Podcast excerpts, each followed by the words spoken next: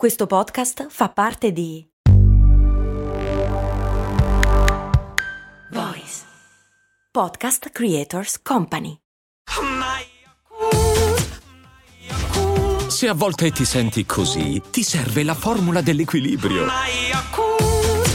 Yakult Balance, 20 miliardi di probiotici LCS più la vitamina D per ossa e muscoli. Venerdì scorso, con la prima puntata di Cose Molto Morte, abbiamo visto cosa accade nelle prime ore dopo che un cadavere diventa un cadavere, insomma. E questo è fondamentale per cercare di individuare il momento del decesso nel modo più preciso possibile, che è la parte iniziale e chiave cruciale di qualunque indagine. Cose molto, cose molto, cose molto morte. Quando però il corpo viene trovato dopo più tempo, inizia la decomposizione che oltre a fare molto, ma molto più schifo, rende le cose più difficili dal punto di vista investigativo, perché più tempo passa e più sono le variabili che possono entrare nella nostra disgustosa equazione. Ma andiamo, come sempre, un po' per volta. Allora, da vivi siamo coperti e pieni, nel senso proprio dentro, di batteri. Di solito non ci fa nulla di male o anzi eh, ci dà una gran mano per esempio a digerire. È grazie ai nostri batteri che abbiamo nel pancino che digeriamo il cibo. Solo che loro continuano a farlo anche quando moriamo e digeriscono noi. Le cellule muoiono, non ci sono più difese immunitarie e il corpo diventa una specie di fabbrica abbandonata e i batteri ci fanno dentro dei grossi rave. E comincia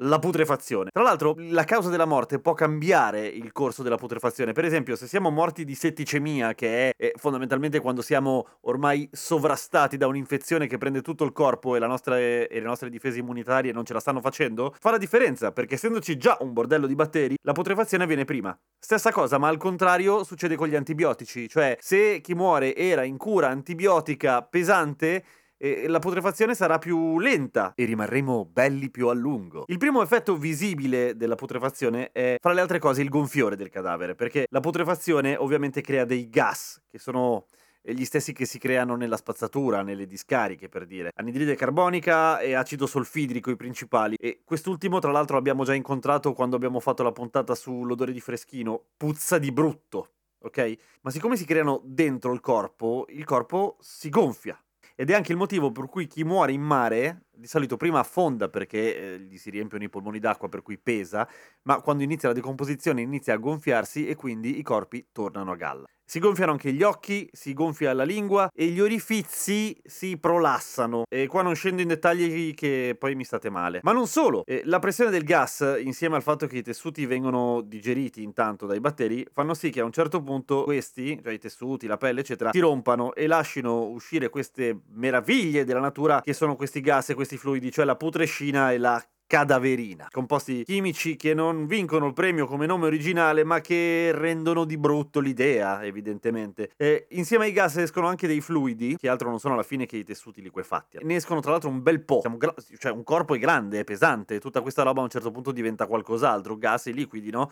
E il motivo per cui spesso chi muore da solo in casa viene trovato dal vicino di sotto, cioè non è che va in casa e ti trova, però dall'allarme, è proprio perché al vicino di sotto se il cadavere di quello sopra è per terra, per esempio, gli si chiazza il soffitto di una roba che a un certo punto filtra e che peraltro non ha un buon odore, per usare un eufemismo. Poi, intanto l'acido solfidrico reagisce con l'emoglobina presente nel sangue e creandone un'alterazione di colore. Infatti l'emoglobina da rossa diventa verde eh, quel verde tipo Laura Palmer, avete in mente, tipica dei cadaveri.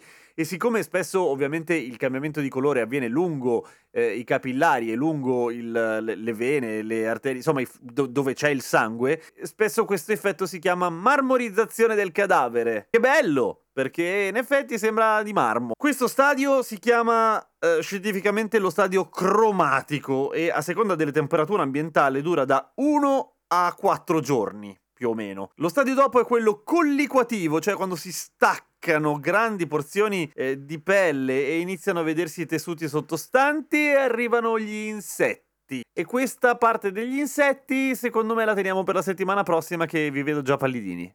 Va bene? Dai! A venerdì prossimo con cose molto morte.